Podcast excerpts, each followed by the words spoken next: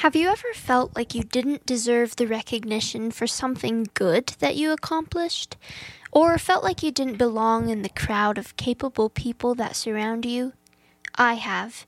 And it wasn't until recently I discovered that there is a label for this psychological phenomenon imposter syndrome. This is your host, Neva Hidajat, and let's talk about it on Alphabet Soup.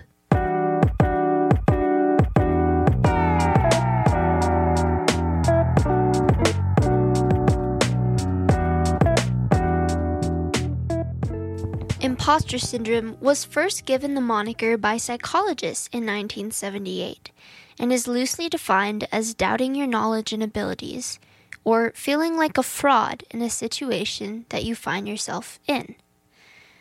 Research by the American Psychological Association shows that it is a common feeling amongst people with pressure to achieve something.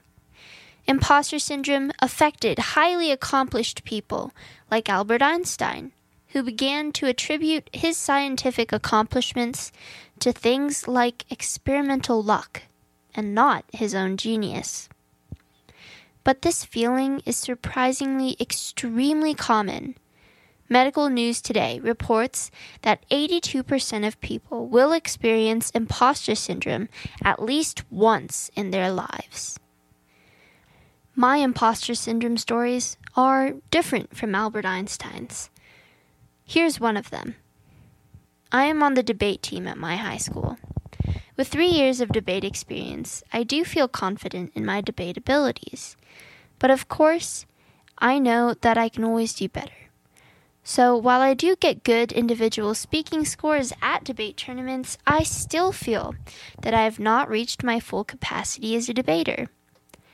I have a desire to improve, and much of this desire is fueled by a situation in which I found myself holding the tournament gavel in my freshman year of debate.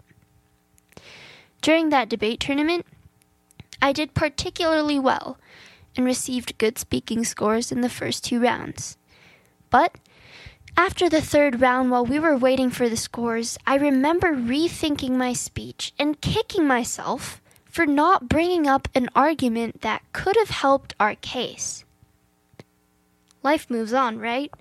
It's just one round of debate. But at the time, I couldn't help feeling a little bit disappointed in myself.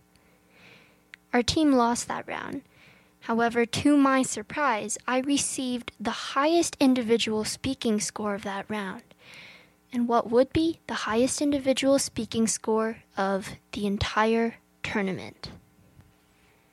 At the end of all four rounds of debate, they tallied up individual speaking scores to award the debaters. When they announced that I had won the tournament gavel, or first place for individual speaking, I felt a rush of happiness, but at the same time, a funny feeling in my gut that at the time I could best describe as embarrassment. Objectively speaking, I delivered four good speeches that day and received good scores in return for my efforts. However, the one speaking score that propelled me to the top of the tournament was from the one speech that I thought I did the worst on. But that would be my secret thought. I remember feeling mixed emotions of happiness, pride, and a little bit of embarrassment and insecurity because of that secret.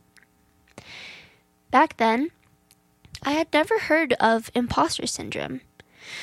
But now I realize that those mixed emotions were all part of my encounter with it. I felt like an impostor or a fraud because I knew I could have done better. I knew that speaking scores are subjective, and I felt vulnerable that someone would call my bluff, if you will. Earlier, I said how imposter syndrome is a new discovery for me. I first learned about it when I watched a TED Talk by Mike Cannon Brooks. This is how he described imposter syndrome it's not a fear of failure, And it's not a fear of being unable to do it, it's more a sensation of getting away with something, of being discovered. What he said really hit home for me. For the longest time, I tried to hide that I felt insecure about winning that gavel. I would avoid the topic, and if it was somehow brought up, I never failed to mention, in a light hearted way, that I simply got lucky. It was all part of my plan, you see. People would take my comment as a joke, and I would feel more secure. Because if I didn't acknowledge my accomplishment seriously, I also wouldn't be criticized for it, and I wouldn't be discovered. In the meantime, while I kept my secret, my plan was to quietly work to improve my debating skills so that one day I could feel worthy of my accomplishment.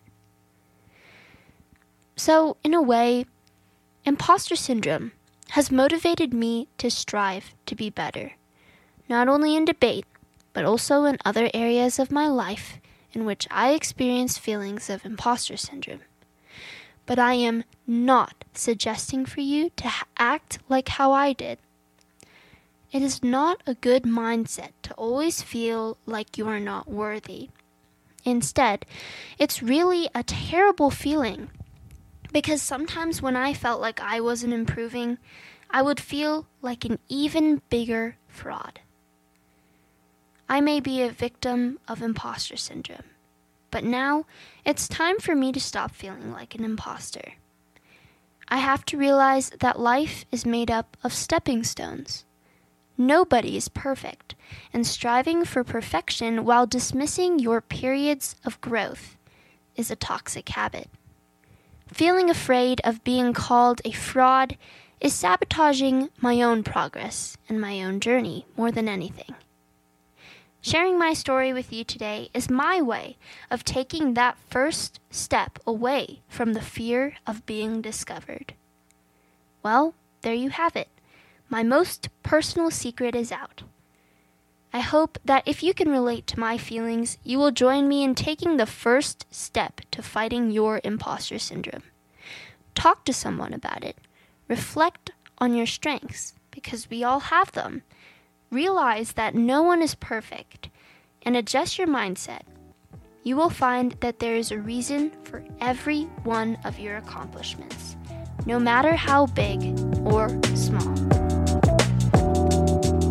Thanks for listening to the show today, and I'll see you next week with a new episode of Alphabet Soup.